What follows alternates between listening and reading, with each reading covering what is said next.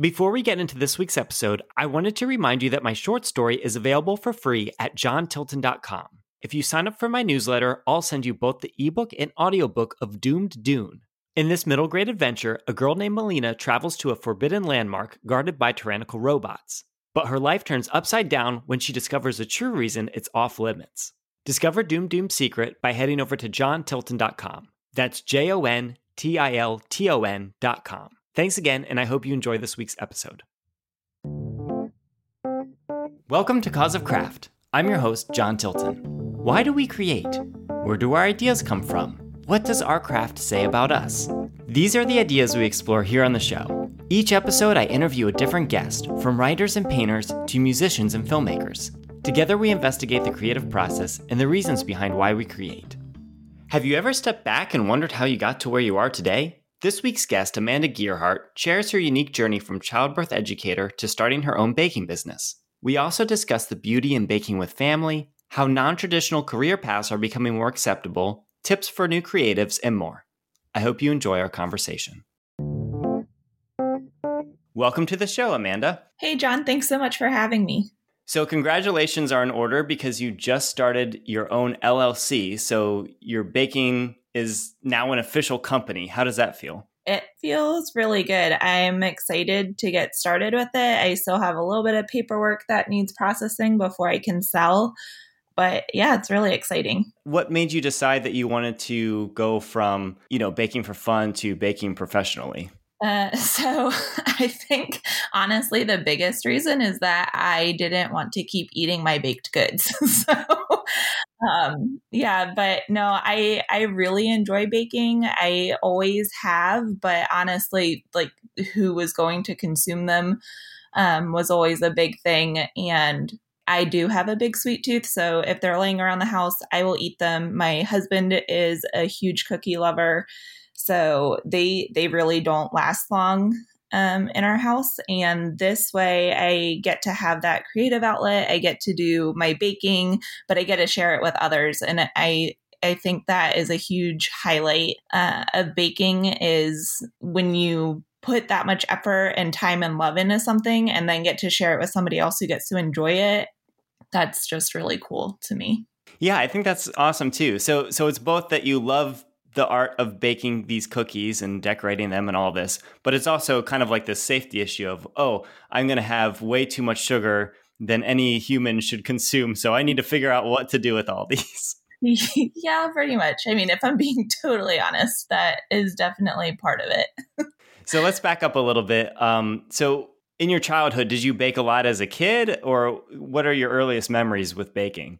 I think it goes back to that cliche of grandma's cookies, right? So, or or remembering grandma baking in the kitchen. Um, my dad's mom, my grandma, has a really amazing chocolate chip cookie recipe, which sounds pretty basic, but they're amazing. And so I definitely have memories and one year, I remember too, we went apple picking with them and went back to my grandparents' house and uh, baked apple pies together. So I think there are family memories there around spending time together and doing it with each other and and learning baking that way. And then on my mom's side, my meme, she was a big baker. She would do all of our birthday cakes and cakes for major events and holidays and we call them meme cake um, because she had a specific frosting that was amazing and delicious. And any extended family or friends that were over for any of those events would rave about her cakes. She was fantastic at decorating, doing like the buttercream flowers and those kinds of things. And right before college, I feel like I started taking more of an interest in the decorating. And she did do a couple of lessons with me and my sister Alex. She's into baking too. But I, I feel like I didn't take advantage of that like I should have. And again, I, I always liked baking, but I didn't bake a lot because I didn't want to eat all the baked goods. And um, yeah, so I think I'll stop there because I feel like I'm going to get into why I'm baking now if I keep going. Yeah. well, you can get straight into that. Um, but yeah, I actually do kind of want to pause for a second because it's interesting that you talk about how like you didn't take full advantage of her teaching when it was happening. And I think that happens to a lot of people. Like that's I've talked to other people on the show. Uh, specifically, I'm thinking about the conversation I had with my friend Kaylin and we were talking about just in college it's like certain things you don't pay attention to that that you end up finding that's really important later to your future. Mm-hmm. and a lot of times we don't know how the course of our life will develop. And it's like you can't you can't pay full attention to every single thing. But as as you start to move ahead in your life certain bits of your past i think come together and you realize that there was something there. But it's not necessarily that you not giving it the fullest in that moment made you not be able to do it today. Like it might have been that that was the planting of the seed. You know what I mean? Yeah, I do. And I think that's true, especially, you know, for a non traditional route towards something, because I feel like now it's becoming more acceptable not to have a more traditional job or do like the four year college route. Um, so doing anything culinary never would have even occurred to me at that time. But yeah, like you were saying, I think it definitely did plant seeds. And I think if you're really drawn towards something, it, it'll come back around or you'll find it again. When did you start to think, oh, this is something that I want to spend more time doing? It's going to sound like I'm getting off topic a little bit with this answer, but I usually around the holidays I I get the urge to bake. I I don't know who doesn't really. It's just something about this season. So usually starting around Halloween and then through Christmas, I I tend to bake a lot more anyway. But okay, so here's where it sounds like I'm I'm getting really off course, but bear, bear with me. After I had my first, I fell in love with birth and I really wanted to pursue that, which that was a, another surprise that, you know, I never thought that I would really get into or anticipated. But I became a childbirth educator in 2017. I've been doing it since. And then the same uh, weekend that our lockdown started here in 2020 in Georgia, I found out that I was pregnant with our third. So, being pregnant, having a baby, having postpartum, and being a childbirth worker during the pandemic, that was very emotionally taxing. And I won't, I'm, that's like a whole nother podcast to talk about any of that stuff. But I found that uh, after I had my third, he was born right before Thanksgiving. So it fell into that holiday season where I got the urge to bake anyway. And I was just having a lot of compassion fatigue being so newly postpartum at that time. And baking really became my outlet for that. I felt like I was able to step away from things and clear my head and do something that I enjoy. And again, produce products that people could also enjoy so it kind of stemmed from all of that. And I like couldn't stop baking. so I started taking a bunch of online classes and trying baking new things that I hadn't baked before.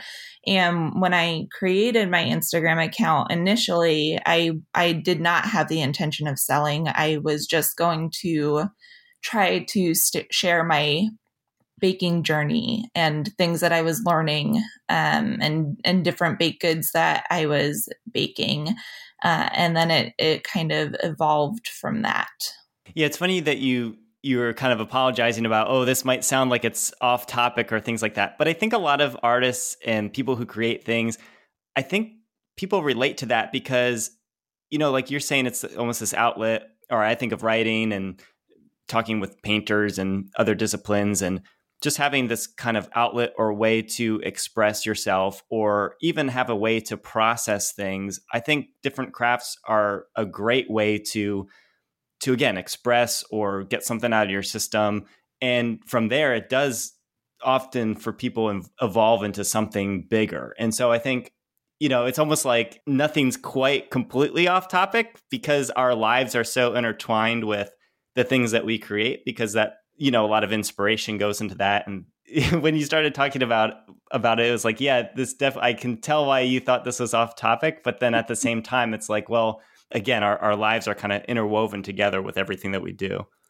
Yeah, I love that. And I guess I I've always thought about writing as being a form of expression or painting like you said and getting it out that way, but I I don't think until I started using baking that way that I would have considered that to be an artistic outlet. So that's been really cool and i like the fact that it's edible art so i get to you know explore the arts a little bit that way um, with the decorating and and have that outlet too. So these sugar cookies are the ones that you're focused on now, but you were experimenting with some other things prior to that. Correct. Mm-hmm. What were some of the things that that you tried before? And I, I guess you probably still like to bake other things too, but then why did you end up focusing on the sugar cookies? I do like baking other things still. So I was doing cakes, which was a lot of fun. Uh, I did cakes for uh, all of our family's birthdays this past year. So I did one for my daughter's birthday in January, my husband in February, and then my middle child in March. So that has been really fun. I do actually love cupcakes. So I might down the road add those in. It's really hard to say with such a young family because baking is extraordinarily time consuming. I don't know if people realize how much time and energy it really does take to create any baked good. I did macarons for a little while. Those are an emotional roller coaster. So when when I was turning to something because I was emotionally drained, I realized that was not going to be my thing just because they're they're so temperamental and everything like the stars basically have to align to get those to turn out um, and i was finally mastering them which was really exciting but around the time that I was finally mastering them, my neighbor here had a friend visiting from New York and she messaged me and she said, Hey, my friend's visiting and she took up cookieing during the pandemic and she's been doing really well with it. I know you really like baking. Would you be interested if we come over and she teaches you how to do royal icing and decorating cookies? So I immediately jumped on that and was really excited about it. Um, so yeah, so they came over and um, she hung out with my kids while her friend taught me how to do the royal icing, and we did just some basic shapes and some basic decorating. I don't know why I was intimidated by the royal icing, so that's why I hadn't tried it up until that point. Um, I know that I knew that there were different consistencies and things like that, and I just I don't know why I didn't have the confidence to touch that. But after she was over, I realized, hey, this is actually not that hard to make. and I already have been watching a bunch of videos from other bakers on my Instagram feed, and I just think it's so therapeutic. I don't know if you've ever watched a cookie being flooded and decorated but it was very therapeutic just to watch. And then when I was doing it, I was like, this is as relaxing and meditative to do as it is to watch. So I kind of fell in love with that immediately. And then I I know that, you know, decorating cakes and cupcakes that definitely you can view that as being artistic too, but I just really liked the level of detail with the royal icing. And because there's different consistencies of the icing, I felt like I could control the design a little bit better than I could with the buttercream. You mentioned all of these memories that you have baking with your grandparents. Uh, so, are you creating new memories with your children now, making these cookies? Do you try to involve them in the process? Yeah, I love that question. I do. My daughter is five, and she specifically is very much into cooking and baking, always has been. I, it might have something to do with the fact that um, when I was pregnant with her brother, I would try to get her to nap, and I'm real. I really enjoy Food Network, and it would put her to sleep. So I don't know if you know that exposure to Chopped or whatever has sparked that for her, but she does really like to help in the kitchen so we do try to to let her help with dinner and stuff like that and I think, yeah, my childhood of doing that with my grandmoms, I think that does come into play and those are really fun memories for me. I feel like it's a good way to bond. You're you're teaching some skills. And again, for me, baked goods always equate with love and showing somebody love when when you bake for them. And so I do involve her as much as I can. Now it gets a little bit tricky with the selling because with the selling, she now is not allowed to have anything to do with it. So I do like it though. I, I think part of it too is important that they see me finding things that I'm interested in and pursuing passions and I I do like to model that for them too. So yeah. And so are they they're disappointed both not being able to participate in the the ones that you're selling, but also I'd imagine not being able to eat them as well. Yeah. So my my daughter, it's definitely more so the decorating. She um she really does enjoy being involved with the process and I don't know really how she does it, but she I mean she does like to, you know, lick the spoons and stuff like that when we bake for ourselves but she's definitely more into the process. Whereas my son, he, uh, he now, if he sees me baking cookies, he will come up and he'll say, You baking cookies? And I'll tell him, Yeah. Um, and he's three, by the way. And he'll say, Those cookies for us? so anytime I bake now, is like, do I get some of that? Do I get to eat those? so, and I think my husband probably feels the same way that he does. So, um, they're on board. They're very supportive, but there's definitely a, a, a touch of disappointment there that they won't just be in the house for us to eat all the time now. and so at the beginning, you were talking about kind of this edible art you were sort of hinting at that there was something a little bit deeper there. Like, what is it about making art that you can eat that's so special? You know, I think it's one of those things, and cakes and cupcakes can fall into this too, I think. But usually when we go for baked goods, we're celebrating something. There's something there where families gathering or friends are getting together and a lot of cookiers will do custom cookies. So they can be personalized with sayings, with names, with themes that are meaningful and significant to somebody. So that aspect of it is really cool because you get to participate in a small way in making that event or that occasion even more special so again you can decorate a cookie where it's beautiful and it's and it's a cookie but then there's i feel like your cookies and the cookies of people that do work similar to yours it's so many steps beyond just like a beautiful cookie. Like it's nice that photography exists so you can remember that you made the cookie and it still exists in some way but again it's not the same as looking at it in person or having the actual cookie. I guess I I think about like the amount of time that you put into one individual cookie that that's eaten in you know however many seconds. It's like of course I want the beautiful cookie to exist, but to me, I'm like, I don't know if I personally would be able to spend so much time making a cookie knowing like that it's it's going to be eaten at the end. I think sometimes I feel that for sure. I mean, yes and no because it they are time consuming. I don't know if people realize how long they take to make.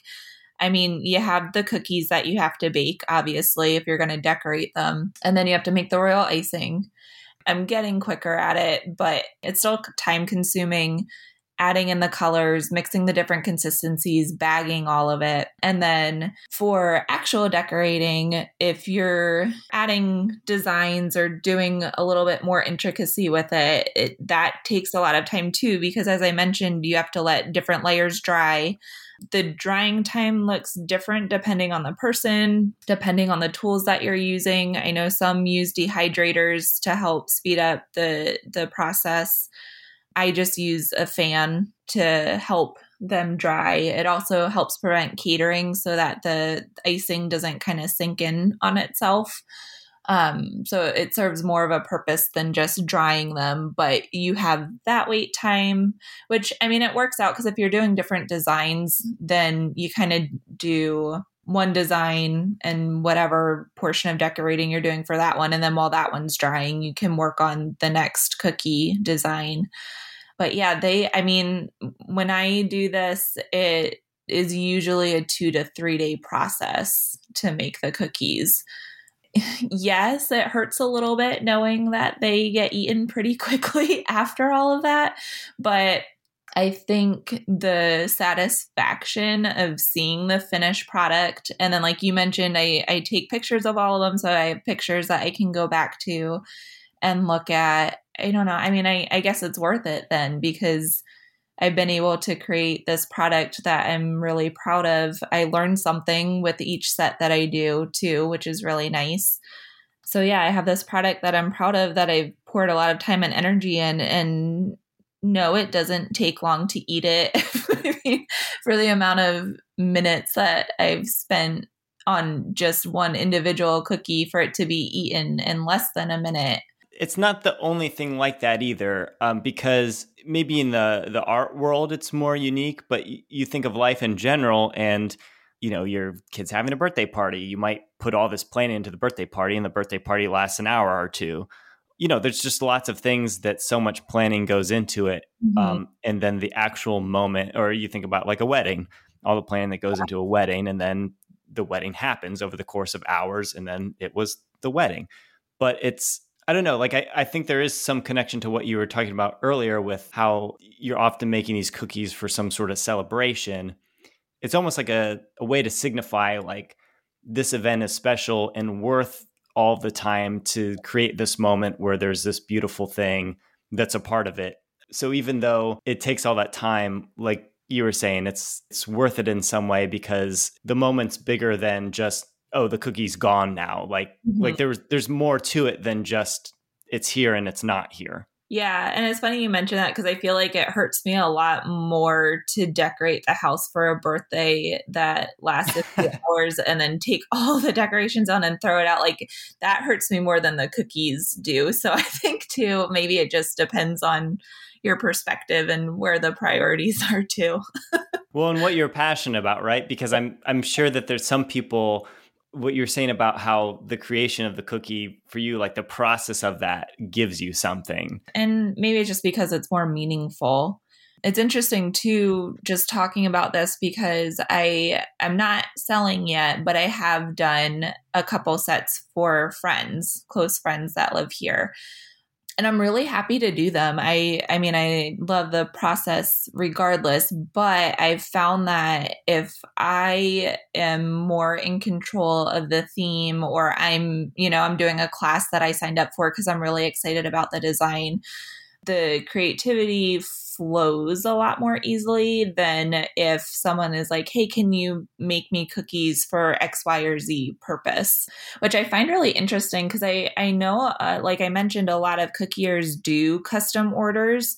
And I think that's really cool. But for me, I had already had it in my head that I was going to do um, I was going to create themes and do X number of sets each month and sell them. And a lot of that stemmed just from the fact that custom cookies would be really hard for me to do right now. Um, I've already talked about how time consuming they are. So you really need advance notice. But then I have a five year old, a three year old, and a nine month old. And trying to find that time can be really challenging. And having to have cookies for someone by a specific date is uh, a little challenging for me right now because you never know, especially with the baby, you just never know how your day is going to go necessarily. And most of my baking that I do now, I do it on the weekends when my husband's home. And as I mentioned, he's been super supportive with this. And um, so he'll help a lot with the kids and free up my time because uh, I do very much get lost in it when I'm working on them. I have no idea what's going on in the house when I'm when I'm doing the cookies because um, I I do get really wrapped up in it. But I find a lot more joy and a lot more i feel like i i can express myself a lot more with the themes that i pick versus when i'm doing uh, a specific something that somebody's asked for And I don't mean that to sound ungrateful or like I didn't enjoy doing sets for other people, but I I think this has helped me realize that even when I do have more free time, I'm not sure that I'll go the the custom cookie route and might continue with the you know making themed sets every month and doing pop-ups or farmers markets or whatever where I'm selling cookies that I've already made. So kind of going back to the craft a little bit. So you have you'll purchase uh, pre-made cutters but those are like such a blank slate still so it's you know like i'm looking at one on your your instagram now that's you did like kind of a strawberry lemonade theme so you have like a pitcher or a strawberry but then the way that you fill it in like it's so beautiful and so i would imagine it's it's your unique take on it do you do a lot of experimentation to get to that point or do you kind of have a vision of what you want in the design in the first place um, usually, I, some of the earlier sets on there, like the Fourth of July one that I did, um, I did like mountains and a truck and an RV and I think fireworks. And so for that one, um, and a few a few others of the earlier ones I did, I actually took pen to paper and would draw out the design first and kind of work through it that way.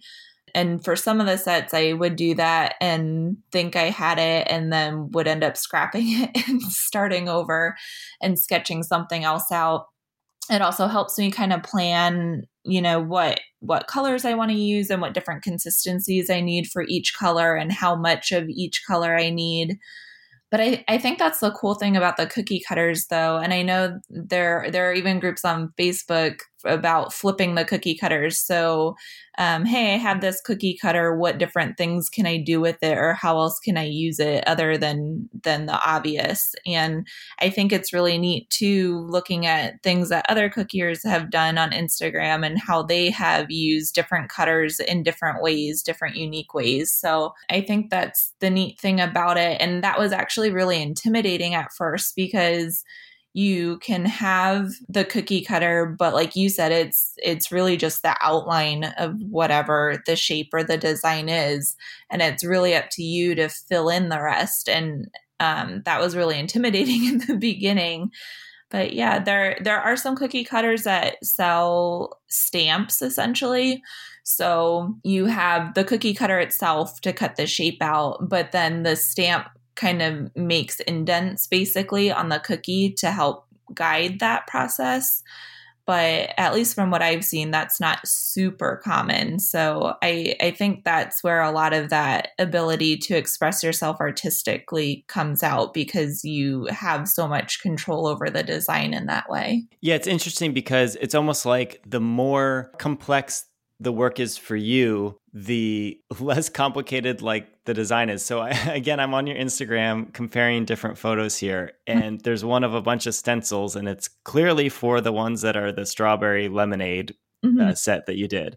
In the one, I I'm just looking at it every which way. I cannot figure what it, out what it is, and then I figured out, oh wait, it's the picture. But you you added so much detail to it that it really doesn't it doesn't come alive until you filled it in.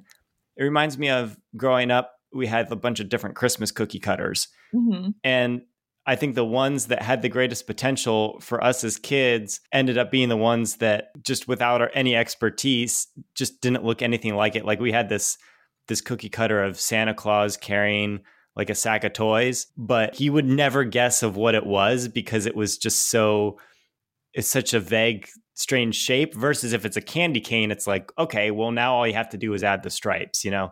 Mm-hmm. versus santa claus it's like well if you're going to make that look like santa claus like you got to know what you're doing. Like like you have to plan that out and like really put it together. I think it's funny you mentioned that too because i mean i'm in a bunch of different cookie facebook groups too and every so often somebody will post a picture of a cutter and be like can someone please help me? What is this? And it's just really interesting. Like some of the answers are hilarious. And sometimes, you know, it does, like if you turn it different ways, you can use it for different things. So it's also interesting to see how people interpret the different shapes too.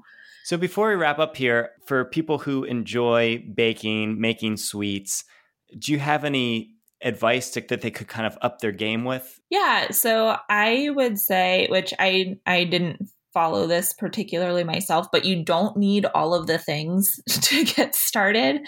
Um, so play around with what you have, and I I think you know reading up on it because Google can be a wonderful thing for this too. But there's so many baking blogs where you can read tips and tricks for you know if your cookies are spreading, what can you do?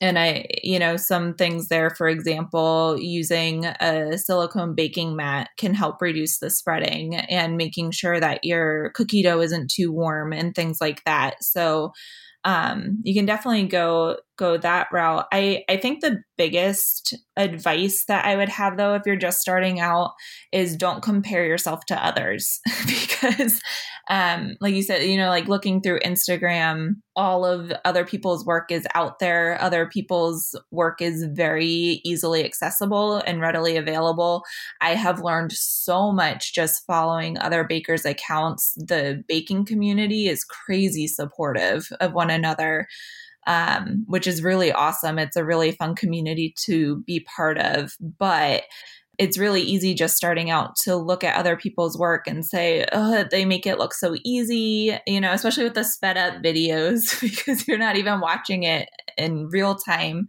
Um, so I think it makes it look even easier that way too. But yeah, just know, I mean, it's a journey, it's a process. I think the if you're getting out of it what you want, like being able to create something and share something delicious with somebody, that's the most important thing. And with practice and and reading up on stuff, I think you'll be able to get to the level that you want to be at. But like you were saying, you're going to be able to put your own spin on it. So even if there is someone's work that you really like, um, don't compare yourself and you know find your own way to express yourself that's good advice for really any creative field because you know first not needing a lot to get started i'm sure there's some i'm not thinking of any right now but there's there's probably some fields that you need more to get started than others. But just thinking about writing and even talking with other, like my cousin Elaine was on a couple weeks back and